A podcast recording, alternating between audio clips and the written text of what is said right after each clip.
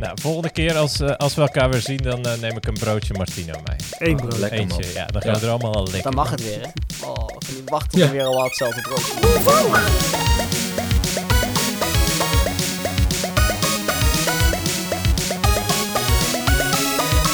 Welkom bij Bijzonder de Podcast. We naderen een magisch moment, want aan het einde van deze podcast zit de zevende aflevering er al op.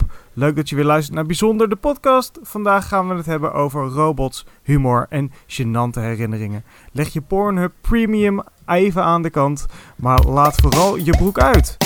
Of, eh, hoe zit het met jullie mannen? Hebben jullie je broek aan? Ik heb uiteraard geen broek aan, maar jullie, jullie zien hem wel, want ik heb een zoomfilter. Daan, heb jij een broek aan? Zeker weten. Lekkere jeans. Duncan, hoe zit het bij jou? Eh, het is, eh, op het moment van opnemen is het zondag. En dat is gewoon een van de heilige regels in mijn leven, dat er dan geen broek aan... eh, Jij vorige week zei dat je al, altijd eh, een broek aan had, behalve tijdens de podcast. Dus nu begin ik toch. Ja, maar dit is voor het eerst dat we dit op zondag eh, opnemen. Dat is ook weer zo. Daar heb je me toch weer. Ja. En Rutger? Ehm, ik heb geen shirt aan. Telt dat ook? Of is daar geen jingle voor? Nee, niet weer. Oké, daar jingle. komt ie.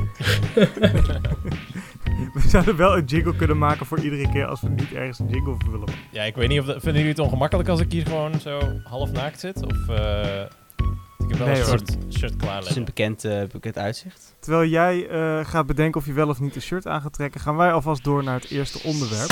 Wat hebben we vandaag gedaan?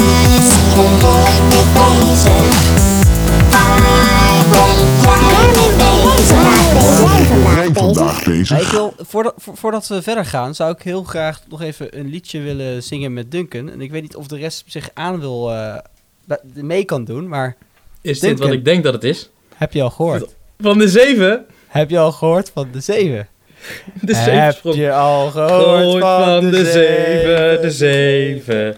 Heb je het al gehoord van de zevensprong? Hé hey Casper, Ja? ze zeggen dat jij niet dansen kan. Ja, ik weet de rest van de tekst niet meer, sorry. Maar jij kan dansen als een edelman. Oh ja, dat is waar. Dank Dat is één. Dat is twee. Dat is drie. Vier. Dat is zeven. Zeven. Heb je het? Oh ja, oké. dat. Nou, voor de mensen die het kennen, zing vanuit thuis mee. Ik ben heel blij dat je hiermee aankwam, want ik zat er net aan te denken. Toen dacht ik, oh, gemiste kans. Maar nee, door jou komt het helemaal goed. Oké, eh, Casper en Duncan hebben vandaag dus de hele dag een liedje ingestudeerd. Daan, wat heb jij gedaan? Ik heb vandaag eh, nog even rustig aangedaan. En de laatste voorbereidingen voor een eh, draaidag morgen. eh, Mag je wat over die draaidag vertellen of is het allemaal top secret? Nee, morgen kan ik wel vertellen. Eh, morgen gaan we drie interviews opnemen met drie moeders met hun dochters. Ehm, ze hebben het dan over vrouwelijke onderwerpen zoals zwangerschap, menopauze, nou, noem het maar op. En daarbij eh, ben ik gevraagd om eh, drie camera's, eh, geluid en uiteraard de belichting eh, mee te nemen.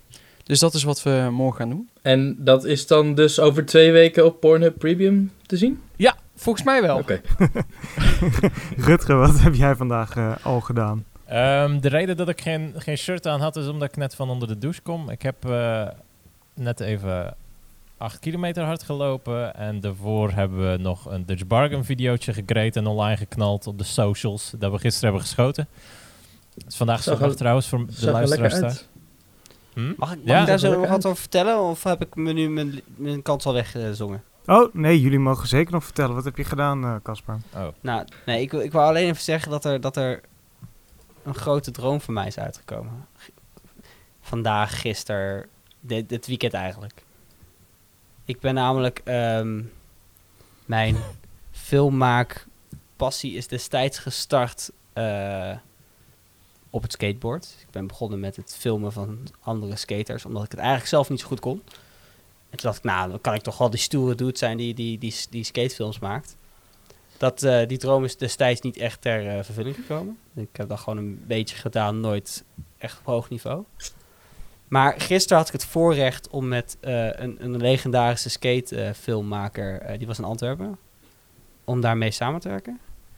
Dat is eh, de heer Muls. Ja, en die heeft een skatefilm gemaakt. En daar mocht, mocht ik bij zijn. Rutger was er ook bij. was echt een feestje. Mooi man. Nice. En zijn, zijn er al linkjes eerder tijd dat we de podcast online moeten zetten? Er, er, er, er is nu, as we speak, is er een, is er een promo online.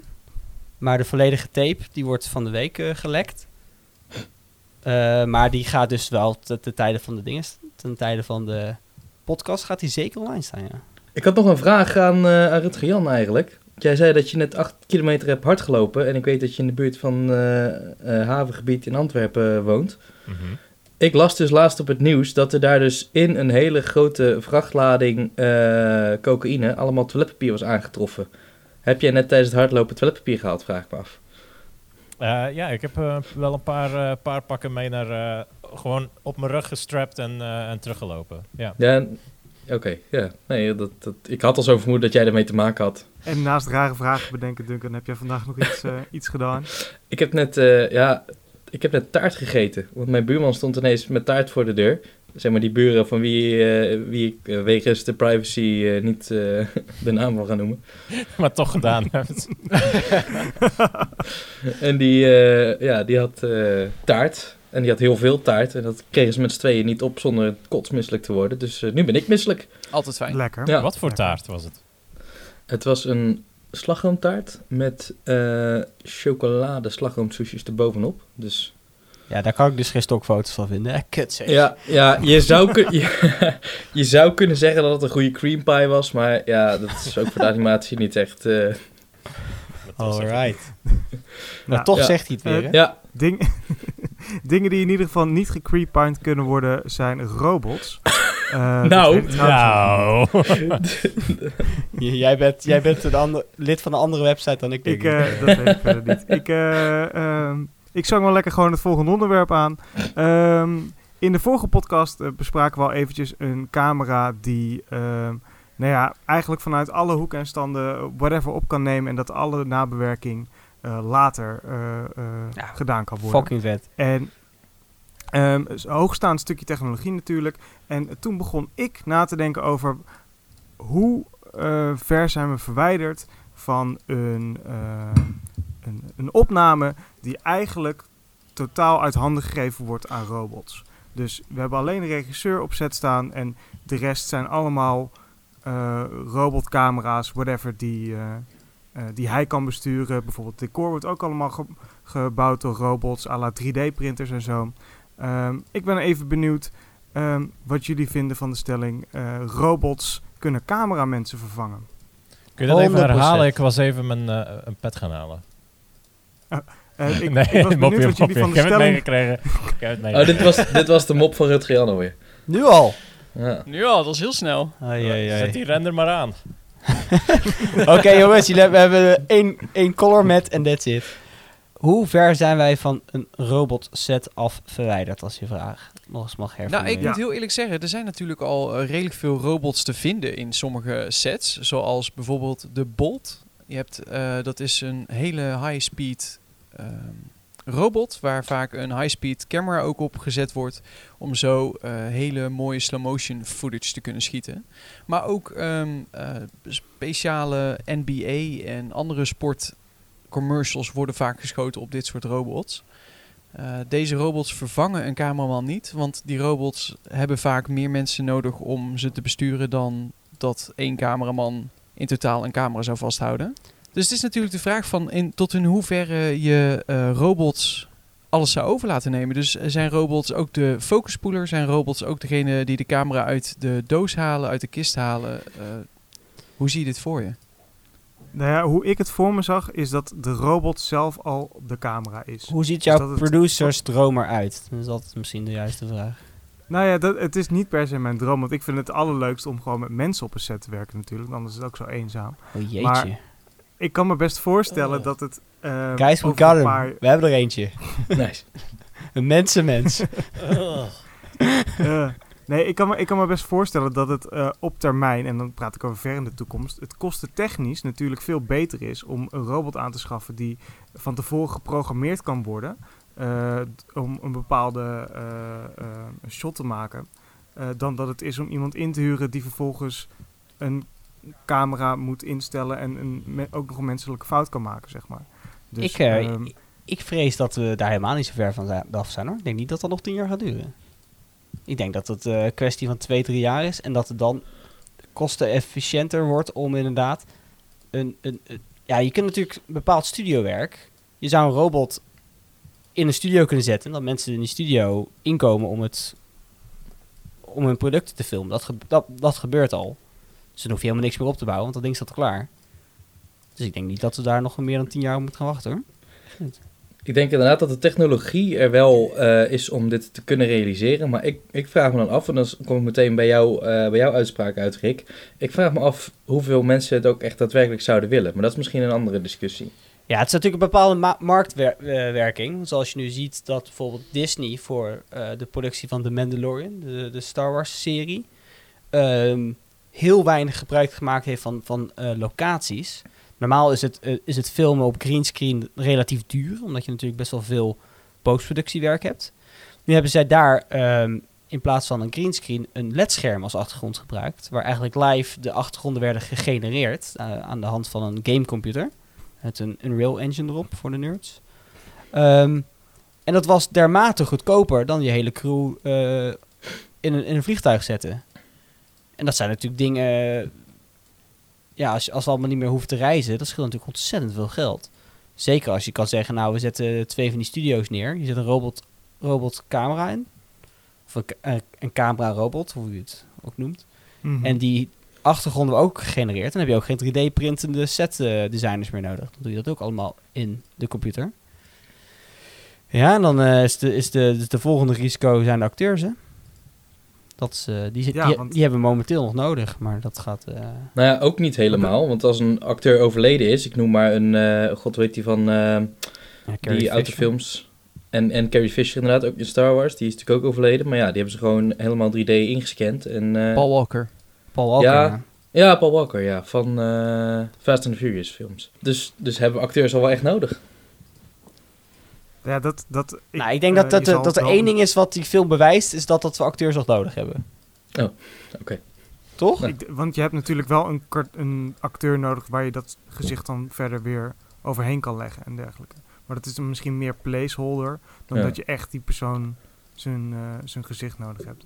Wat ik ook een interessante ontwikkeling vond op Instagram zijn er een aantal accounts te vinden van eh, digitale persoonlijkheden. Dus dat is gewoon een persoonlijkheid die eh, een Insta-account bijhoudt, maar dat is een, een digitaal gegenereerde persoon. Ehm, en die wordt dan door een soort van eh, online team gemanaged qua post. Maar dat die inmiddels ook alweer eh invloed heeft in de echte wereld. Door bijvoorbeeld interviews te doen voor een MTV tijdens een rode loper evenement. En over, Ehm, over wie hebben we het nu? Dit heb ik niet in onze paper neergezet, maar eh, dit is iets wat ik me net bedacht. Dus ik, ik zal hier even later op terugkomen. Ehm, misschien kunnen jullie alvast antwoord geven op de stelling: wordt het eindproduct dan ook beter als we ehm, robots gaan inzetten om te filmen en te maken? Ja, voor, nee, even Rick, voordat je dadelijk met dat virtuele karakter aan komt zetten, heeft die ook Mhm. een OnlyFans? Ja. Ja, dat hoop ik wel. Dat hoop ik wel. Oké, nee, dan... eh, Ja, dan ik denk, denk wat dat betreft, eh, de robots laten filmen. Is natuurlijk een robot maakt minder snel fouten. Ehm, na- maakt namelijk alleen maar de fouten die wij hebben ingeprogrammeerd. Ehm, dus in die zin mis je alle human mistakes die een film zo karakteristiek kunnen maken. Een fout die tijdens een set ge- eh, moment gebeurt en dat mensen toch eens hebben, oh, dat is eigenlijk, die outtake is eigenlijk de leukste take, laten we die gebruiken. Dus ja, de ik happy denk dat, ja, ik denk dat je als visionaire...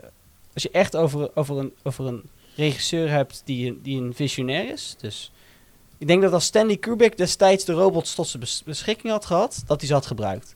Om precies de beweging die hij wilde te maken. Maar ik denk, Dus dat, er ook, eindproduct zou maar ik beter denk dat zijn. er ook genoeg regisseurs zijn, eh, of überhaupt crewleden zijn, die, die, die alleen maar hele, hele kille films zouden maken. Maar als je als overwegend, denk, denken jullie persoonlijk dat het, het het eindproduct beter of slechter gaat maken? Dan ga ik gewoon even de ronde af, Casper. Perfecter, maar minder leuk om te kijken. Daan? Misschien wel perfecter qua plaatje en de look en feel. Alleen minder interessant om daarmee op set te staan, denk ik. Duncan? Ik denk, ja, het, het kan er inderdaad gepolijster uit, eh, uitzien te komen, maar of het de film beter maakt, dat denk ik niet. Om even terug te wijzen naar onze vorige podcast, gewoon dat de inhoud blijft het belangrijkste. En eh, ja, stel dat je inderdaad alleen een camerarobot zou hebben, die moet dan alsnog bijvoorbeeld wel mooi licht of hele goede nabewerking hebben om het af te maken, om het zo te zeggen. Ja. Dus eh, ik, eh, ik ben er voorstander van vanwege een geeky perspectief, dat ik het interessant vind, maar verder niet. Ja, precies. Je zou het wel willen zien, maar niet per se een eindproduct van willen zien. En Rutger, wat denk jij? Ik vind het lastig. Ehm, ik denk dat het zijn, zijn, zijn, zijn plek in het filmwereldje verdient. Maar dat het niet, eh, niet mijn interesse is momenteel. Om, eh, omdat, ik zie me niet binnen tien jaar op een eh, set met robots eh, staan. Ja, precies.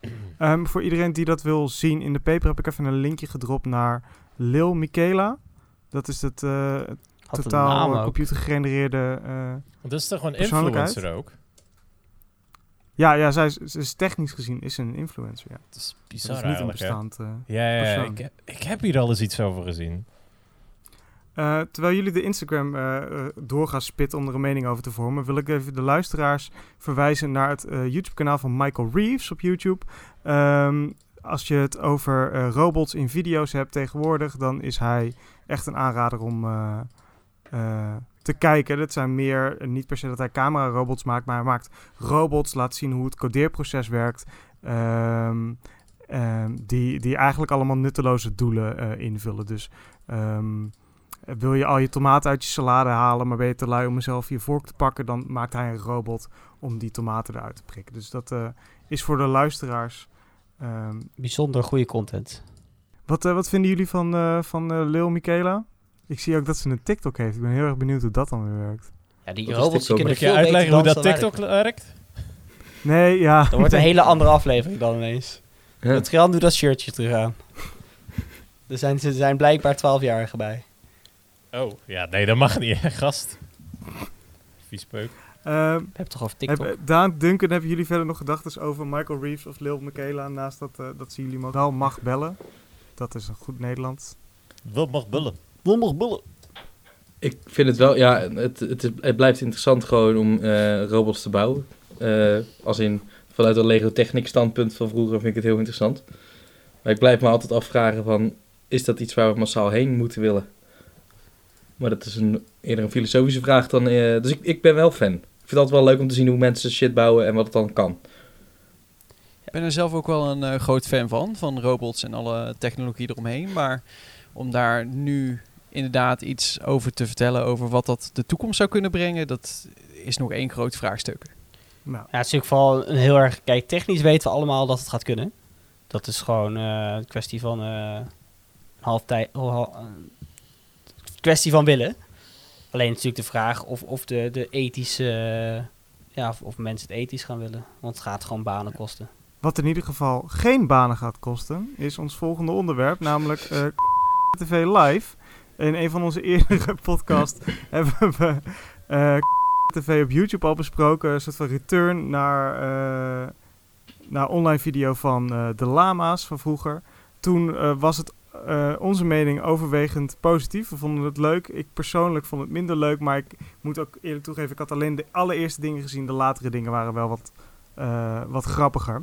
Nu gaan zij eh, dat succes vertalen naar een live show. Dus er worden een aantal livestreams georganiseerd ehm, waar mensen een kaartje voor moeten kopen. Dus echt een vervanger voor, voor naar het theater gaan en ze live zien. Maar dan via een livestream. Ehm, als bruut hebben jullie eh, recent een, eh, een livestream opgezet.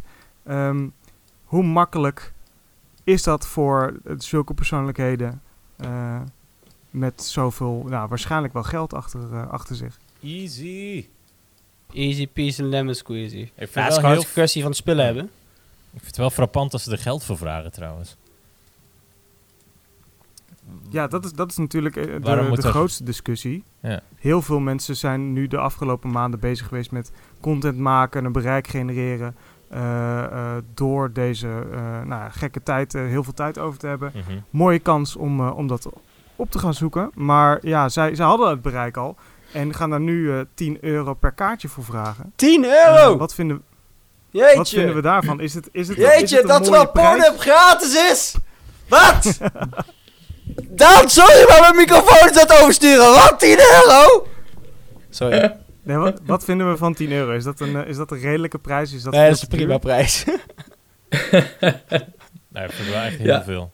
Ik, ja, eh, schrik er een beetje van. Had je misschien gemerkt. Ik heb er wel Ik een gedachte over. ik Rutger, jij, vindt het, jij vindt het heel veel. Jij had dit gratis willen zien. Niet per se gratis, het kost natuurlijk wel moeite. Maar 10 euro is eigenlijk wel iets wat je ook gewoon aan de deur eh, betaalt om een zaal in te gaan. Voor zoiets. En om iets te organiseren waar dat je je huis niet voor verlaat. Waar dat je heel die ervaring niet bij hebt om in een, in een mooie zaal terecht te komen. En een lekkere stoel te, te ploffen. eh, borrelnootjes te halen of weet ik veel wat. De hele mikmak ervaring. En dan, dan moeten die mannen geld gaan vangen of wat? Nee, ik vind het Ja. wel, ik Ja. vind het heel veel. Ik zou dan eerder 2 euro vragen om toch iets van je kosten te willen dekken of iets eh, te willen betalen. Maar vandaag de dag kun je dat gewoon niet maken om, ze, om geld te gaan vragen voor zoiets. Want het is, het is eh 1500 mensen kunnen een kaart kopen per show. En ze zijn nu al bezig aan het verkopen van eh, een tweede show. Dat betekent dus gewoon eh, makkelijk 30k om twee shows te, te organiseren. Ja. Ehm, Als we het over meerdere K's hebben, hè, dan wordt het al eh, veel. En de vraag is natuurlijk ook hoe ze het, hoe ze het gaan neerzetten. hè. Want ik heb, eh Tel was dat volgens mij bij Jinek gezien eh, afgelopen, wanneer was het? Vrijdag of zaterdag? Een van de twee. mhm. En diezelfde dag, of de dag erna, het wa- het was vrijdag heb ik hem gezien. Ehm, en zaterdag heb ik meteen gekeken of er nog kaartjes waren. Maar die waren toen al meteen uitverkocht. Dus eigenlijk ging het al zo vlot. Alleen hoe Tel het beschreef was dat er wel een presentator in een of ander ehm, theater zou staan. Om wel zeg maar alles aan elkaar te presenteren. En dat het publiek ook weer zichtbaar is, et cetera, et cetera. Eh, en toen moest ik eigenlijk een beetje denken aan als je het programma van Van der Laan en Woe op dit moment op NPO hebt, eh, dat is even tot hier. Ze hebben een programma waarbij ze, net zoals altijd, eh, heel veel comedy naar tv brengen, maar ook wel relevante comedy. Maar deze keer hebben zij geen publiek, maar hebben zij, ik denk, een 100 à 200 tal monitoren hangen eh, als zijn publiek. Met daarop een Zoom-gesprek met eh, nou, eh, 100 à 200 man. Mhm. Lachen. Wat ze eigenlijk best wel op een interactieve manier eh, interessant maken. Door eh, de, het publiek ook bepaalde antwoorden te laten geven. Door middel van kleuren voor hun eh, lens te houden. En uiteindelijk komt daar dan één alwetende uit. Nou, super interessant.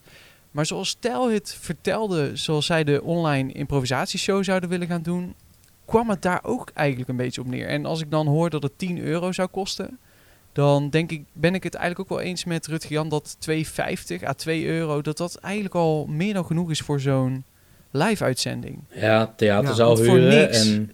Ja, en- voor niks zien we ze ook in hun woonkamer, snap je? Ja, het en is, zien, is- zitten we kijk, ook in dezelfde stoel. Ik ben de laatste die zou, zou, zou zeggen tegen mensen van... Hey, eh, je hebt een goed idee voor, voor, voor een show. eh, je hoort er geen geld mee te verdienen. Bedoel, het, is natuurlijk leuk. En mensen gaan, gaan er ook wel blij van worden om daarbij te mogen zijn. Al is dat dan anders dan normaal. Maar ik weet niet. Ik vind het, lastig. Dus ik vind misschien voor, voor, voor een theatershow... Ja, Ik, denk, ook- ik denk ook dat we de, de, de stream misschien even af moeten wachten om te kijken of ze dat geld eh, erin hebben geïnvesteerd. Want inderdaad, de, de, de smaak is nu een beetje, oh ze gaan doen wat ze op hun YouTube kanaal hebben gedaan. Ehm, maar wellicht zitten ze allemaal in een aparte ruimte. eh, komen er nog special effects aan te pas. Ik weet niet eh, hoe, hoe dat allemaal eruit ziet. Maar ehm, ik heb een eh, kaartje bemachtigd voor de tweede live show. echt? Eh, dus ik, eh, ik ga dan een verslag uitbrengen over eh, hoe het precies is geweest. Wacht, want het, is, het, daar, heeft al plaatsgevonden dan. Nee, nee, nee, nee. nee Oké, nog maar het is wel uitverkocht. Ja, de Ja. eerste show is uitverkocht. En volgens mij, ik weet niet of nu ook al de tweede show is uitverkocht. Maar eh, de kaartjes gingen als, eh, als warme broodjes. In ieder geval voor de eerste. Oké. Maar dan vind, ik, dan vind Cool. ik het misschien wel een ander verhaal. Want dan zetten ze wel een cap op, op het, eh, het bedrag dat ze kunnen verdienen met zoiets. Maar ik denk dat dat meer komt om, om het eh, gevoel van exclusiviteit ook Mhm. eh, te houden. ja. Ehm, het was eh, ook op de. Ik ben een groot Lama-fan. Dus ik op een DVD of iets dergelijks. Of een interview opwerkend naar hun laatste seizoen. vertelde Tel over het, de, verkoop, de kaartverkoop van hun laatste show. En dat die iedere keer maar weer bleef uitverkopen. Omdat iedere show natuurlijk anders is. Dus zelfs de grootste fans die bleven maar kaartjes Mhm. kopen voor de tussen haakjes laatste show. En de Lama's dachten. Puur alleen van, oké, ze hebben een kaartje gekocht voor de laatste show. Dan eh, kopen ze niet meer nog een kaartje voor de show die we dan extra maken voor de fans die toevallig geen kaartje hebben gehad. Maar dezelfde fans bleven maar kaartjes kopen. Zo heb, zo heb ik ooit iemand gehoord. Ja, dit, is- dit, is, dit zou misschien moeten klinken als een grap. Als een, als een opstel voor, een- voor, een, voor een grap. Maar dat is een man die ging naar... eh, die was al naar 35 krachtwerkshows gegaan. 35 krachtwerkshows. Ik weet niet of je ooit een show van Kraftwerk hebt gezien. Mhm. Dat zijn dus vier Duitsers die op een podium naar een laptop aan het staren zijn. Met wel hele toffe muziek, maar hele langdradige toffe muziek op de achtergrond. En die gast die had dus al 36, 35, 36, weet ik veel, misschien al 80 shows, ik weet het niet. Dat is gewoon iemand die elke dag 20 keer de vogelrok gaat. Het is gewoon dat niveau. Ik vind het grappig.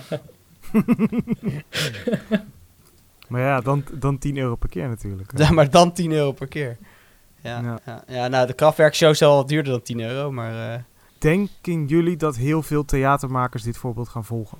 Ik denk dat ze weinig, anders, eh, weinig andere opties gaan hebben. Ik denk, Maar denk, denk- denk denk niet dat, dat het ik voor een denk dat zij de enige zijn die dit voor elkaar krijgen hoor. Ja, ik, ik zat er dus over na te denken. En wat ik me bedacht is, zo'n Peter Pannenkoek m, eh, heeft één show gemaakt. En die speelt hij dan 35.000 keer eh, over, over een jaar. Maar ehm, de lama's, iedere show is uniek. Dus stel Peter Pannenkoek zou een, zo'n livestream hosten. En mensen zien die show aan 15.000 man. Er is altijd wel één gek die het heeft gescreen captured. En die het dan online zet. En ja, dan verkoop je verder geen tickets meer.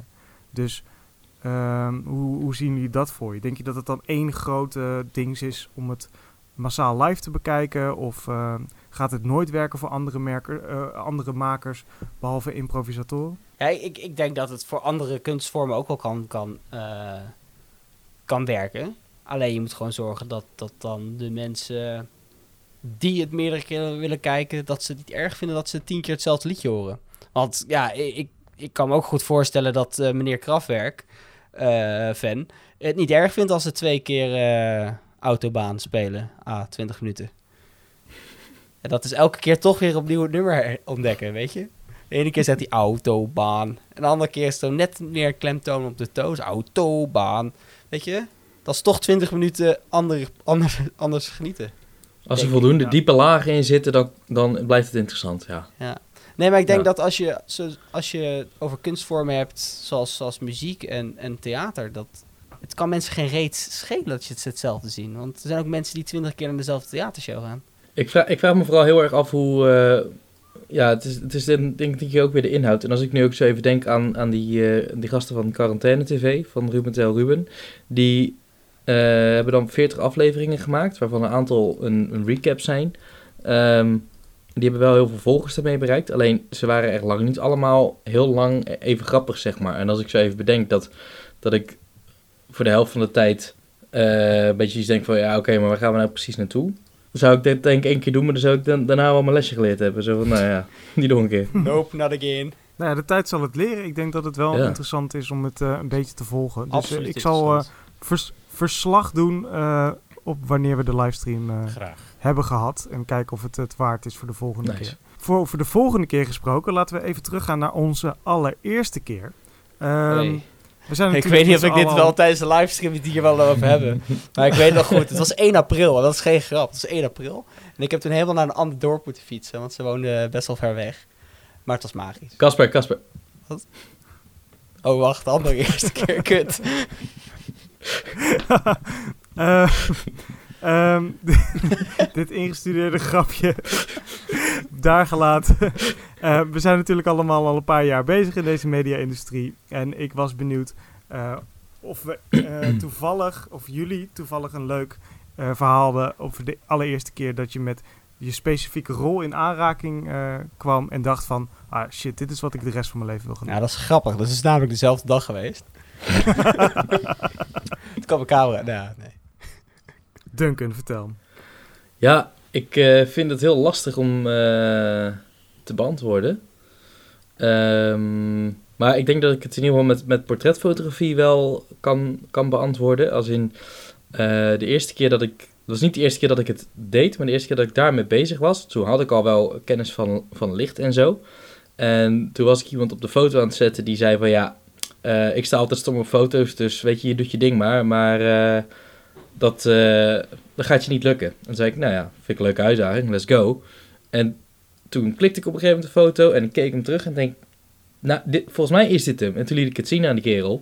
En toen zei hij, oké, respect. En dat gaf wel dusdanig een kick, eh, dat, ik, dat ik toen wel dacht van, ja, dit, dit, het kost veel energie. Maar als je alles in je eentje moet opbouwen en, en heel veel energie moet geven aan iemand om zich een beetje op zijn gemak te voelen enzovoort. Maar als je dan eenmaal een foto hebt, en zeker als je een foto hebt gemaakt van een vrouwpersoon, want die zijn altijd heel kritisch op zichzelf. Mannen die hebben vaak zoiets van, oh ja, prima dat er een puist op mijn neus zit, lekker belangrijk. Eh, en vrouwen die kunnen daar in mijn ervaring nog heel veel, heel veel meer moeite mee hebben om dan te zeggen, well, ja, eh, ik, ik vind het goed zo. Maar als, dus, als je dus gewoon een foto maakt, je laat het zien aan iemand en die zegt, ja oké, dit is een leuke foto van mezelf. Ja, dat is, dat geeft echt wel een kick. Hebben we, hebben we nog meer van dat soort mooie momenten bij de andere podcastleden? Mijn, mijn eerste echt pure regie dingetje. Dat was tijdens eh, onze opleiding. We hebben allemaal International Media and Entertainment Management gestudeerd aan destijds nog het NRTW in Breda. En dan hadden we een vak. Ik, ik was altijd al bezig met video. Maar dan hadden we een vak waar we een korte film moesten maken. Nou, toen weet ik wel dat, dat omdat ik degene was die al het meest met video bezig was, was iedereen er oké mee dat ik dat ging regisseren. En ik was daar super zenuwachtig voor. Maar we hadden uiteindelijk een script gevonden die, die, die, waar we allemaal wel in geloofden. Maar de, de leraar begreep het niet. Die snapte niet wat ze probeerden te maken. Ehm, ja, achteraf Maar, maar die leraar die snapt ook wel meer niet uh, in het leven volgens mij. Ja, toch kun, wil ik kun- het even kun- horen. kun je een omschrijving geven van die film? Zodat de luisteraars het hopelijk wel begrijpen. Nou, het, het, het, ging als volgt. We wilden eigenlijk de, fantasie van een kind rond het spelen met, een, met, een, met zijn speelgoed eh, visualiseren. Dus het ging over een, vader en dochter die samen naar het bos gingen eh, om te picknicken. En dat het meisje eigenlijk uiteindelijk met haar pop rondliep. De vader was eigenlijk, niet echt, eh, die was een beetje in zichzelf qua, qua gedachten. En zij liep weg met haar pop. Maar wij bracht dus uiteindelijk brachten wij de pop in beeld met een act- acteur. Dus de, pop was tot leven gekomen. En ik kan heel goed begrijpen dat ze het niet begrepen. Want ik heb ook, we hebben het allemaal ook heel slecht gepitcht. Maar in ieder geval, toen dus het moment dat wij eh, de rough cut hadden gemaakt, die mochten presenteren voor de klas. Dat ehm, ineens heel de klas stil was en de, de docent echt zo aankeek van, holy fuck. Ten eerste, dat bedoelden ze. En holy fuck, dat is goed gelukt. Dat was wel heel, heel vet. Want het was eigenlijk een, een film van niks. Maar we hadden toch voor elkaar gekregen om heel die klas... die normaal allemaal door elkaar heen aan het lullen wa- wa- waren... om die stil te krijgen. En dat, eh, dat was een bijzonder momentje in mijn leven. En waar kunnen de luisteraars de link zien? In de Eh, beschrijving? de beschrijving is goed. Top. De Picnic heet hij. De Picnic. Een short film bij Casper Bos. Dan gaan we snel door naar Daan. Heb jij nog zo'n mooi verhaal? Nou, ik heb wel een heel mooi verhaal hoe ik überhaupt in dit wereldje terecht ben gekomen. Want eh, om heel eerlijk te zijn, is dit nooit mijn allereerste passie geweest. Mijn allereerste passie, eh, dat waren vliegtuigen. Ik wilde de luchtmacht in en eh, via die route bij KLM gaan vliegen. Nou, in verband met mijn dyslexie was dat een no-go. Eigenlijk al vrij direct. Dus toen heb ik uit nood IMEM gekozen als opleiding. Daar kwam ik na het eerste half jaar iemand tegen. En die vroeg of ik een bepaalde club wilde eh, joinen. Dat heette de Creative eh, Lab. Lab. Lab. Vet. Juist. Nou, dat, eh, dat vond ik prima. Het leek wel leuk, het leek me interessant. Nou, en toen ben ik eh, in aanraking gekomen met Rutger Jan. Samen Nee, gewoon dit- heeft Rutger Jan... gesprek hebben? Ja, ja, zeker. Via Anneline, die mij eh, de Creative Lab heeft laten zien, eh, heb ik mijn eerste 48 eh, bijgewoond. En die 48 was ook met eh, met Casper en met Duncan volgens mij en met eh Rutger Jan. Ja hoor, de malse mannen En dat was, ja zeker. En dat was dus ook een van, eh, van Jim zijn beste eh, films aller tijden. Geeft hij zelf nog steeds toe. Dus dat is wel heel tof dat ik daar ook mijn steentje heb bijgedragen. Daar is En jouw talent voor koffie zetten en inschenken is daar ook... eh, Ja, mijn talent is daar ook gekomen voor koffie zitten en dergelijke. Ja, want ik ben Ja. daar begonnen als PA. En heb mezelf eh, omhoog gekrikt, zoals, eh, zoals we dat zeggen. Nou, hoog Zo. geneukt. En wat was dat lekker zeg? Holy Mm. Precies, hè? ja. Ehm, en uiteindelijk zo, eh, ben ik waar ik ben. Maar dit zou ik dus echt niet zijn geweest zonder dat eh, de hulp van eh Bruut en eh Anneline daarbij te pas zijn gekomen. Dus mijn passie is echt ontstaan op die eerste 48. Oh, Jezus. schattig verhaal. Rutger, kan jij daar nog overheen? Jezus. Nee, daar kan ik echt niet overheen. nee, dit kan gewoon niet. Eh, goh, jezus. Eerste, maar wat, wat zoek je? Een eerste, eerste job eh, op, op nou, gewoon de eerste klus waarmee je een, een, een, een eh, waar jouw rol was hetgene wat je later wilde doen. Retro heeft ze überhaupt al een heel andere loopbaan. Misschien is het, ik weet niet of jullie weten hoe, hoe... Hij heeft niet alleen maar IMAM gedaan. Dus hij is een heel, heel uniek bij ons. hij heeft wel gewoon in de Ehm. jaren 70 op de porno-zender eh, filmpjes gemaakt. Hij heeft nog vliegtuigen uit de lucht geschoten tijdens de Tweede Wereldoorlog. Oh, arme Daan. Rutschel, kun je daar iets over vertellen? Ehm, ja, ik kom uit een kunstenaarsfamilie. mijn ouders eh, zijn allebei grafisch ontwerper. Mijn opa is kunstschilder, mijn vader is kunstschilder, mijn oom is kunstschilder. Dus ik kom eigenlijk uit een, uit een familie dat eh, heel goed met een penseel was. En ik was dat niet. Dus ik, eh, ik heb heel lang eh, een struggle gehad om eigenlijk te zoeken naar wat dat, wat dat mijn... ehm, ja, wat mijn manier van creatieve uiting was. En dat was heel frustrerend. En uiteindelijk dan ben ik in contact gekomen met een filmmaker. waar ik nu nog altijd heel goed bevriend mee ben. En die heeft me eigenlijk het begin geleerd, als het ware. Dat was een oudere man. Eh, p- dan ben ik filmschool gaan doen in Antwerpen. Eh, ja, ik heb denk dat ik sinds mijn vijftiende een camera had eh, waar ik mee rondliep en voor de muziekschool filmpjes maakte en eh, Scrap TV. Scrap TV voor school. Ja, we hadden een YouTube kanaal voor, voor eh, waar we met vrienden comedy sketches deden. Oh, ik was zo jaloers, jongen. Ik toen ik dat zag. Ik kom uit hetzelfde dorp als trouwens. Het is allemaal begonnen via vrienden van mijn ouders en dan eh, filmpjes maken en eh, Ja, het is misschien eigenlijk al zo lang een deel van je leven dat je niet meer precies het punt kan herinneren waar, het, waar het, je die keuze maakt, omdat het al zo ver terug is. Ja, ik was wel echt direct verliefd met film. Eh, ondanks dat ik echt heel lang zat te twijfelen van wat dat het nou precies moest zijn, eh, was dat eigenlijk wel eh, direct gewoon liefde op het eerste gezicht. Nice. Nou ja, ik, ik vond dit toch een, een hartverwarmend rubriekje. Ja, Rick, maar heb je, ik weet eigenlijk niet zo goed, heb jij nou verhaal gedaan? Nee, hè? Nee, ik, Nee. Ik, heb, ik, heb, ik heb geen verhaal gedaan, maar dat is ook meer omdat ik niet specifiek een verhaal heb. Nee, maar kom, eh, verzin eens iets. Gebruik, je, gebruik die fantasie eens van je. Nou, Eh. ehm, de, de, oké, check. De reden dat ik niet echt een, een, eh, een ding daarvoor heb, is omdat we hebben natuurlijk allemaal IMAM gedaan. En op een gegeven moment werd je geforceerd om stages te lopen. En eh, tijdens die stage kwam ik er eigenlijk achter dat ik eh, op bepaalde dingen beter was dan andere dingen. Want normaliter door ging ik door IMAM heen, eh, leerde ik mijn toetsen en dat was het. Maar ik was er niet helemaal aan uitgekomen wat ik nou precies vet en leuk vond. Ik wist dat ik een heleboel dingen niet kon. Ehm, dat was vooral camera's vasthouden en editen. Technisch gewoon niet genoeg onderlegd om dat, om dat fatsoenlijk te kunnen. Ehm, dus ik moest een andere rol gaan vinden. En eh, tijdens mijn stage bij, eh, bij First, uh, jongerenplatform van Ziggo toen de tijd, nu van MTV, ehm, kwam ik erachter dat, eh, dat, dat dingen regelen en dergelijke, dat het eh, mij iets makkelijker ging dan, eh, dan, eh, dan camera's vasthouden. Dus ik denk dat ik omdat ik daar een goede stage heb gelopen, dat ik voor mezelf dat toen dat besluit heb Nee, je was voorheen ook altijd wel echt zo'n regelneef hoor. Ja, maar dan misschien, misschien niet eh, dat, het, dat het in mijn hoofd zat dat ik dat dan wilde gaan doen of zo. Misschien, Je was altijd de eerste dat echt zo de telefoon oppakte als, eh, als er iets geregeld, geregeld moest worden. En wij waren dan een beetje aan de zijkant. Zo van, eh, oh ja, iemand bellen.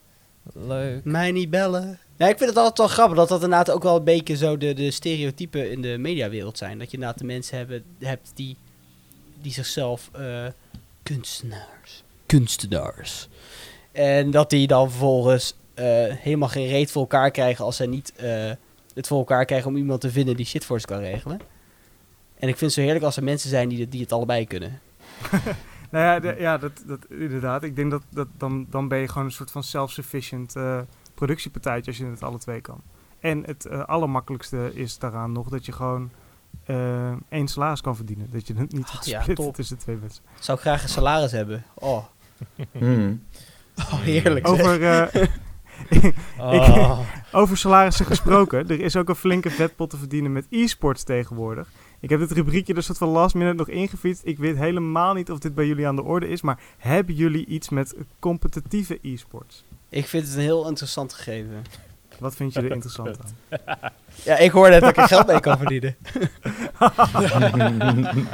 Nee, dat is Ja, iets maar ik wat merk een beetje uit de stilte dat totaal er, niet dat op er mijn niet echt radar is. interesse in is. Dat is iets wat totaal niet op mijn radar is. Ik weet dat het bestaat. Ik vind het ook heel interessant en terecht dat het bestaat, als ik het zo kan zeggen.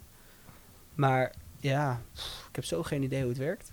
Als in ik snap dat er games gespeeld worden en dat er mensen naar kijken. En dat, dat zodra er mensen naar dingen kijken, dat het genoeg waarde heeft om er een bedrijf rond te starten. Ik vind- Ik vind het vooral mooi dat het, dat het, dat het blijkt dat, eh, dat er dus wel eh, geld te verdienen valt met, een, eh, met iets wat eerst echt puur als hobby, als spelletje werd gezien.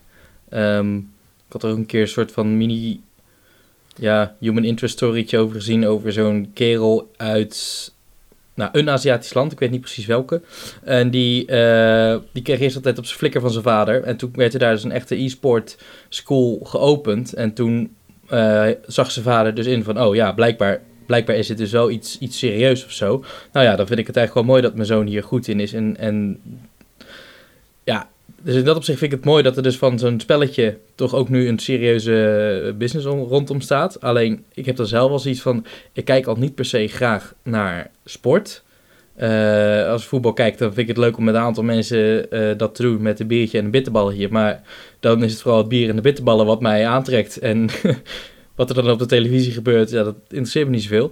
En dan denk ik nu al wel helemaal van, dan ga ik dus kijken hoe andere mensen ook nog eens een keer op een luie gat zitten. En Ja, dan digitaal... Ja, ik, Ja, dat- maar je zat net wel weer heel enthousiast over. ehm, sorry dat ik het al vulgair maak, maar je, zit- je zit net wel heel enthousiast over, over Pornhub te doen. Ja, maar ja, tuurlijk, als er mensen zijn die naar dingen willen kijken, dan wordt er voor betaald. Ja. En dat Ja, is nee, de hele nee, marktwerking met alles. Want eh, voetbal was eerst ook slechts een hobby. dat is waar. En eh, films was vroeger ook alleen maar puur om iets vast te leggen. Maar toen was er een keer iemand die, die schreef per ongeluk een goed script. Ja, en toen was het op zeep. Ja, maar dan, ja, dan heb ik alsnog als iets van... Het zijn, ja... Het, het trekt mij persoonlijk niet aan, maar ik vind het inderdaad wel mooi dat er, een, dat er geld mee te verdienen valt met eh andermans hobby, om het even zo te zeggen. En dat het dan uitgroeit tot een business. Nou, dan hebben de, de mensen die daarin in zitten, hebben daar mazzel mee. Dus mocht je daar nog geld mee verdienen en luisteren, eh shout-out. eh. Ja, ja. Mocht je, mocht je een e-sport gamer zijn en je luistert, laat even wat weten. We willen je graag interviewen. Zeg ik dan iets stoms? Ah, heel interessant. Nee, nee, Lijkt me heel nee, interessant. zeker. Lijkt me super Interessant. Dan willen we Oké. je graag... Eh, t- Want als jij een e-sport gamer hebt, heb je namelijk ook een goede microfoon. Dan willen we je graag te gast hebben in, ons, in een, show. Zal ik onze- kijken of ik in onze week live, een- iemand kan regelen? In onze live, hoe heet het? In onze live theatertour. Goed idee. Kijk, top. Ik ga proberen voor volgende week iemand uit de e-sports eh, wereld te regelen. Dan gaan we door naar onze, vol- onze volgende jingle. Eh, namelijk die eh, van het verhaal.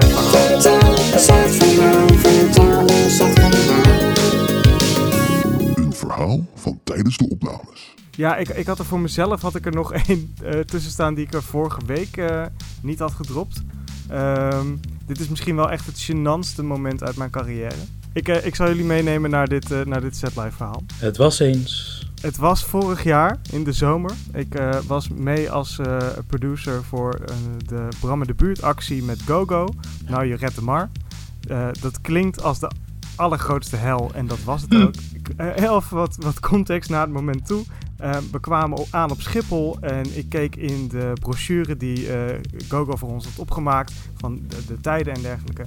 En daarop stond een eh, vliegtuig naar Barcelona. Dat is een half uur rijden van de locatie waar we naartoe moesten.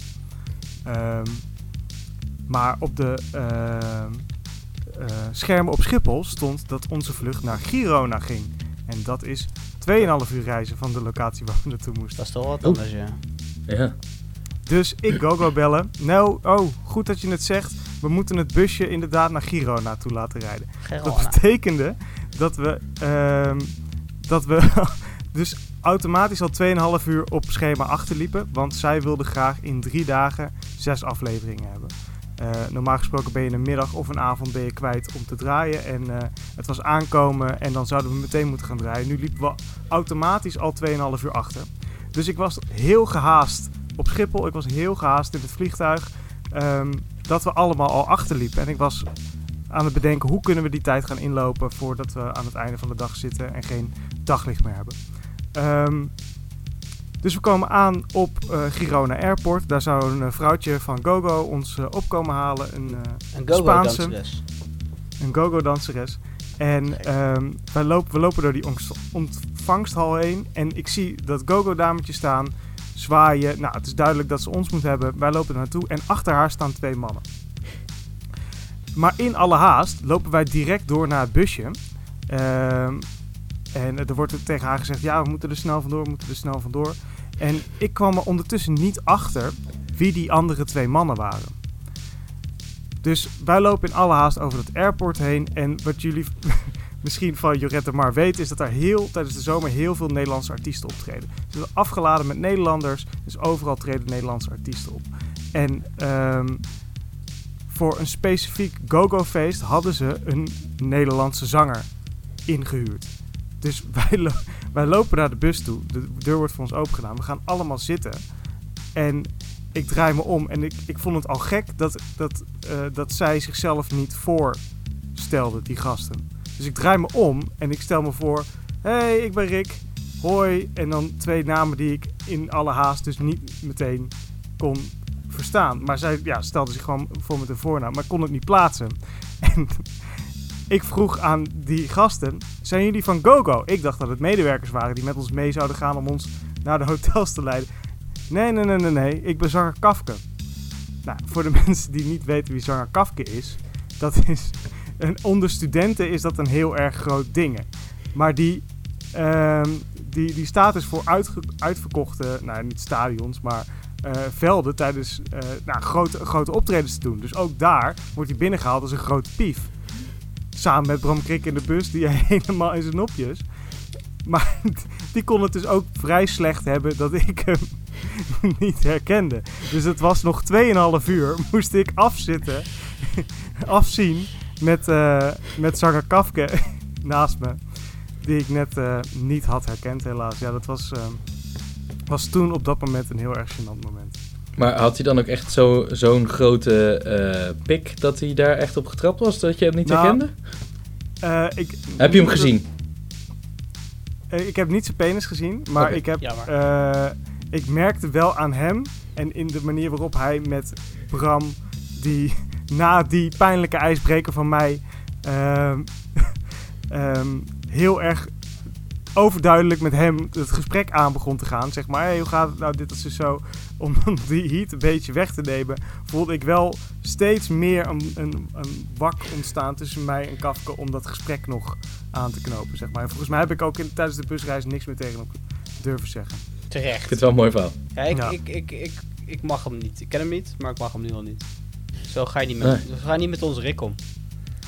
Nee. En daarnaast, als iemand je niet herkent, wees gewoon geen lul. Of wees, of wees gewoon echt een lul en, en, en, en, en doe dan echt gewoon alsof, alsof je niks gaat schelen. Ja. Ja, ja, ik- precies. Ik, vind ook dat alle semi-bekende zangers in Nederland voortaan gewoon een shirt moeten dragen waar op hun naam op staat, zodat eh, mensen eh, die fout niet meer kunnen maken. Ja. Nee, ik, ik snap je, ik snap Nee, je awkwardness. Ik snap je awkwardness. Maar ik vind het eh, bijzonder onterecht dat iemand die dus eh, blijkbaar beroemd is onder studenten. Ja, ik weet niet of het specifiek student is. Ik denk dat dat wel de, de, de, de, core doelgroep is, maar ik denk dat iedereen wel een keer een nummertje van hem heeft gehoord. Nou, Ehm, Ik, Ik durf niet. haast te zeggen van niet. nee, ik, eh, ik, Ik ook ik, niet. bij deze heb ik hem, als ik hem heb gehoord, dan spijt het me. maar heb ik hem bij deze geonhoord. Wat een lul. dingen die ik misschien graag ook wil onhoren zijn de moppen van Rutger Jan. Hebben we er nog één voorbereid deze week? Zoals altijd, toch?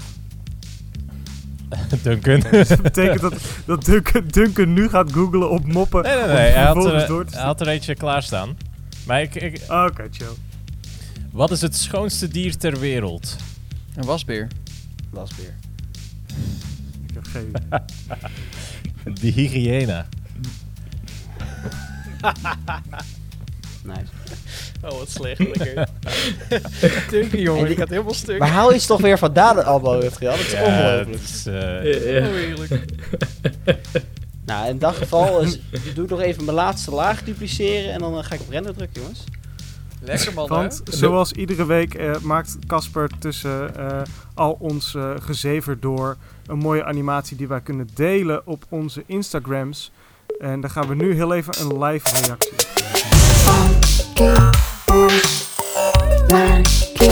De render van Casper. Ja, ook deze week heb ik weer alle hoogtepunten, mijn persoonlijke hoogtepunten van deze podcast in een, eh, omgezet in keyframes. En eh, de mannen, ik ben benieuwd wat jullie van vinden. Ik vind hem schitterend. Robots? Wat doet die lama daar? Wat doet die lama? Ik snap hem niet helemaal. Dat zijn de Lama's. lama's die aan het zwemmen zijn in het geld. Oh, Ja, lekker ja, ja. bezig. oh, ik vind hem hilarisch. Ja, ja. Heel leuk. Oh, schitterend. Ja, ik vind hem leuk. Ook leuk, Ja, eh, het is- leuke afsluiting. Het is weer ongeveer een, een uur, uur werk geweest, dus ik hoop dat jullie ervan genieten. Kan die, kan die echt niet even een Ik- Dropbox ik- ja, nee. worden? Of, Ja, ik heb de Dropbox Hij paper staat in helemaal niet Dropbox openstaan. paper. Ah, Oké. Dan, dan zal, ik even wat losse, losse reacties opnemen. Eh, Ja, doe maar. Oh. oh, Casper. Oh, dat is goed. Oh, vet zeg. Hilarisch. Oh. oh, nu kan ik er echt op reageren. Ja, dat is wel mooi voor Ik zou, het, ik zou het ook to- toch wel mooi vinden dat we een keer afspreken met z'n allen dat we het gewoon automatisch niet leuk vinden. Ja, dat zou ik, Oh. echt, dat zou ik echt heel leuk vinden. Echt super offended Ik- zijn. Ik ook deze, Ja. ik, ik, steek, ik steek uren hierin, hè jongens? Uren. Mhm. Ik vind hem vet. Dank 10 op 10. Rick? Nou, ja, wat wil je? Ja, ik wil jouw cijfer weten. Oh, eh, ja, eh, dikke 9. Oeh. Zo. Eh Duncan? Dat is, eh, ja, ik, van mij krijg je een topfitte 9. Niet per se een dikke. nou, en, eh, en vandaan wil ik het niet weten. Dus eh, jongens, tot volgende week. Volgende week. Ja, jongens, de, zeven, de zevende zit erop. Maar heb je het al Wow. gehoord? Zeker. Dat is, Eh, Sprookjesgetallen. Duncan en Casper, take it away. Heb je het al gehoord van de zeven, de zeven? Heb je het al gehoord van de zeven sprong? Ze zegt dat ik die dansen kan. Ik kan dansen als een edelman. En dat is één. En dat Kasper. is één. Dat was de bijzondere podcast voor deze week. Luister allemaal volgende week weer. Alle linkjes naar alles waar we het over hebben gehad staan in de En dat beschrijving. is vijf. Volg ons op Instagram, volg ons op YouTube. En vergeet niet Casper en Duncan te complimenteren in de comments. We zien jullie volgende week. Heb je het al gehoord? Van de? Heb je het al Rol die autobaan!